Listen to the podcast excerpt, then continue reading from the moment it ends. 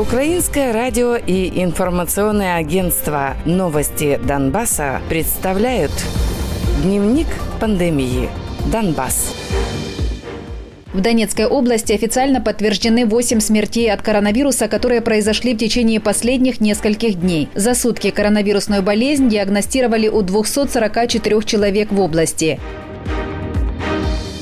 Согласно исследованиям, проведенным четырнадцатого октября, в отдельных районах Донецкой области выявлено сто пятьдесят три случаев заболевания. В группировке ДНР заявили, что за сутки медики проводят около пятисот тестирований на коронавирус, но всех желающих не смогут обеспечить ПЦР-тестами. Так называемый министр здравоохранения ДНР Александр Прищенко признал, что заболевших коронавирусом в реальности больше, чем позволяют выявить исследования.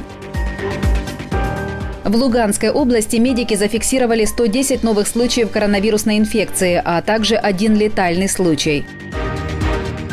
В отдельных районах Луганской области за минувшие сутки зарегистрировали тридцать новых случаев заболевания коронавирусной инфекцией. Статистика, которую подают в группировках ЛНР, ДНР, не включена в сводку украинского Минздрава. В Украине по состоянию на утро четверга пятнадцатого октября зафиксировано пять тысяч шестьдесят два новых случая заболевания коронавирусом. В украинском Минздраве предполагают, что после появления вакцины от коронавируса в стране она может стоить около сорока долларов за дозу. Это приблизительная цена, которую назвали две компании из Китая и Соединенных Штатов Америки. Дневник пандемии. Донбасс.